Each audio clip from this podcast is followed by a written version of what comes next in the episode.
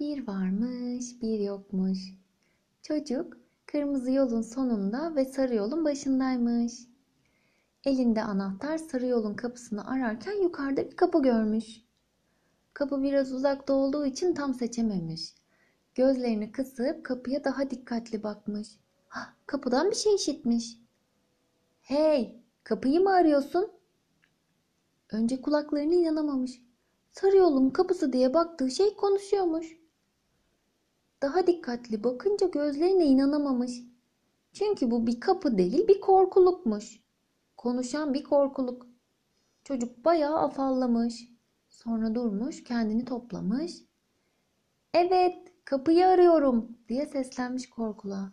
Anahtar var ama açacak kilit yok. Nasıl geçeceğim sarı yola? Oraya nasıl gelebilirim? Bin bir şeyi bilip cevaplayabilirsin ama yalnızca o cevabın sorusu sorulursa demiş bilgiç korkuluk. Çocuk hiçbir şey anlamamış korkuluğun söylediklerinden. Ne demekmiş ki şimdi bu? Korkuluk devam etmiş.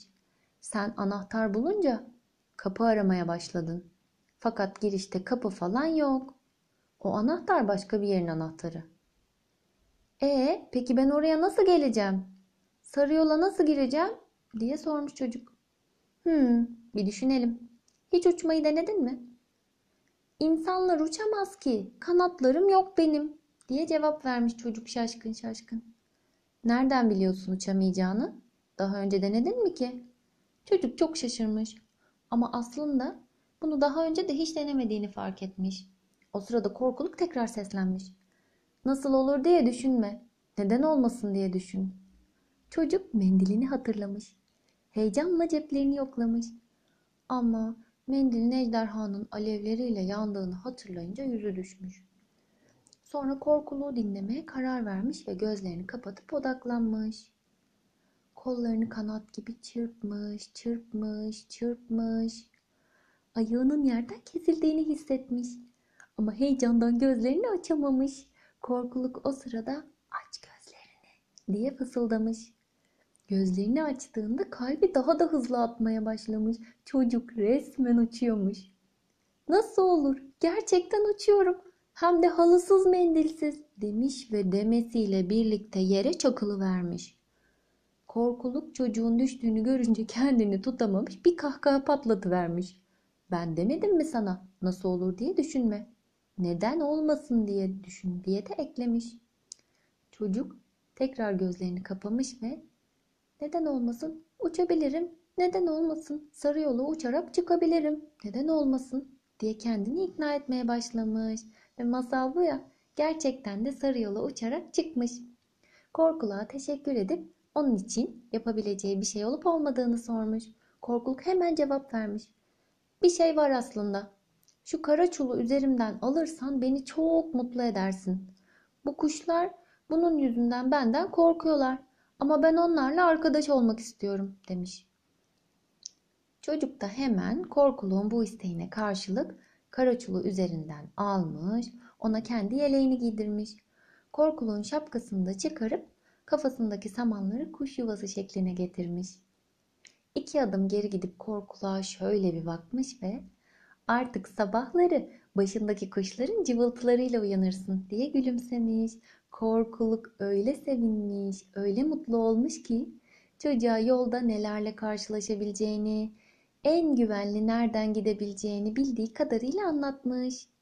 Vedalaşırken çocuğun arkasından denemekten sakın korkma, inanırsan yapamayacağın hiçbir şey yoktur şu hayatta diye seslenmiş. Çocuk bunu duyunca kendi kendine inanmak en büyük sihirdir diye mırıldanarak gülümsemiş. Çocuk başlamış sarı yolu boyuna yürümeye. Az gitmiş, uz gitmiş. Derken acıktığını hissetmiş. Yiyecek bir şeyler aramak için etrafına bakınırken meyve ağaçlarını fark etmiş. Ama bu ağaçlar minicik minicikmiş. En büyük ağaç en fazla çocuğun boyu kadarmış. Gitmiş bir ağacın başına. Ağaçtaki meyvelerin neredeyse hepsini bir güzel mideye indirivermiş. Tam başka bir ağaca doğru yönelmiş ki bir sürü cücenin kendisine doğru koştuğunu fark etmiş. Çocuk cücelerin kendisine sinirli sinirli koştuğunu görünce panik yapmış. Ne yapacağını bilemez halde etrafına bakınırken korkuluğun sözleri. Sarı yola ulaşmak için nasıl uçtuğu gelmiş aklına. Gözlerini kapatıp neden olmasın, neden olmasın, neden olmasın deyip bir yandan da kollarını çırpmaya başlamış. Çocuk tekrar uçuyormuş. Ama yediği meyvelerden öyle şişmiş, öyle şişmiş ki pek fazla uçup kaçamadan süzüle süzüle bir buğday tarlasına düşüvermiş. Cüceler şaşırmış kalmış. Bu nasıl bir kuştu böyle diye birbirlerine sorarken kuşun düştüğünü görünce oraya doğru koşmaya başlamışlar. Çocuk cücelerin tekrar kendine doğru hareketlendiğini görünce tekrar uçmayı denemiş. Ama panikten bir türlü odaklanıp da uçamamış. O an akıl en büyük güçtür diyen kara karga gelmiş aklına. Kargayı düşünürken karganın karası ona korkuluktan aldığı kara çulu hatırlatmış. Cebinden çıkarıp bir korkuluk gibi üstüne geçirivermiş çulu. Kollarına da tarladan kopardığı birkaç buğday sapı sokup korkuluktan aldığı şapkayı da kafasına takınca kıpırdamadan beklemeye başlamış. Cüceler korkuluğun yanına gelmiş. Bir sağa bakmışlar, bir sola bakmışlar. Kuş sandıkları çocuğu hiçbir yerde bulamamışlar. Hem zaten burada korkuluk var. Buradan korkup konamaz bu kuş diye düşünüp tam gidecekken çocuk burnunu karıştıran buğday sapı yüzünden hapşırıvermiş. Cüceler önce korkup kaçmışlar. Sonra bunun bir korkuluk değil çocuk olduğunu görünce yakalayıp götürmüşler. Gittikleri yerde bir sürü cüce varmış. Hepsi de merakla bizim çocuğa bakıyormuş. Çocuk beklemiş, beklemiş, beklemiş. Sonunda biri konuşmuş. Bu en yaşlı ve en bilgiç cüceymiş. Çocuğa cüceler diyarında ne aradığını sormuş. O da ailesinin durumundan başlayıp olanı biteni tüm gerçekliğiyle anlatmış. Tek amacının sadece yolları tamamlayıp hazineye ulaşmak olduğunu, onlarla veya tarlalarına zarar vermek istemediğini de eklemiş. Bilgin cüce, sana neden inanalım? E nasıl güvenelim? Girişteki ağacımızın tüm meyvelerini izinsiz yemişsin. Tarlada korkuluk kılığına girip saklanmışsın. Yetmezmiş gibi buğdaylardan da koparmışsın. E şimdi senin o anlattığın babanı pataklayan haramilerden ne farkın kaldı deyivermiş. Çocuk duyduklarına çok üzülmüş. Aslında bilgin cüce haklıymış. Ama çocuk kendini affettirmek için bir fikir sunmuş. Eğer cüceler de isterse çocuk onlar için tüm ağaçlardaki meyveleri birkaç saat içinde toplayıp tarlalarını da hasat edebilirmiş.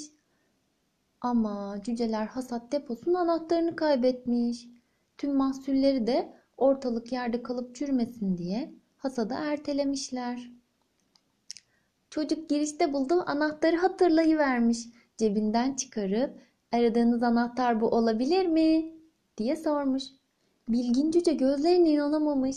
Evet bu sahiden de hasat deposunun anahtarıymış.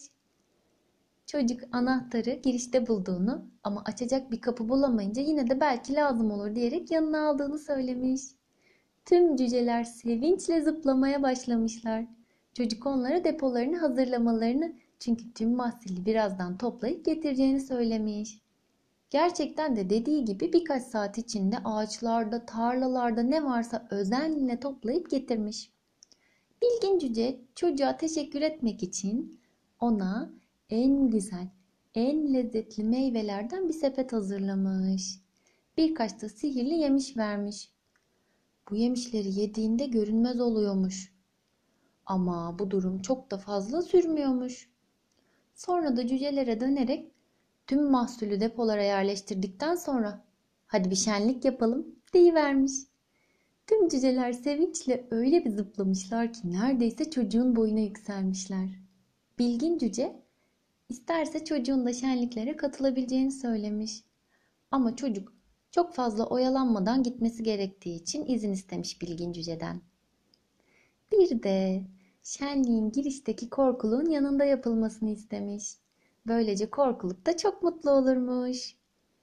Sarı yolun sonuna büyük bir sevinç ve heyecanla kollarını kanat gibi çırpa çırpa giden çocuk kısa bir süre sonra yolun sonuna varmış. Böylece turuncu yolun da başına varmış olmuş. İkinci gün ve ikinci renk sona ererken biraz kestirip üçüncü gün ve üçüncü yola hazırlanmış.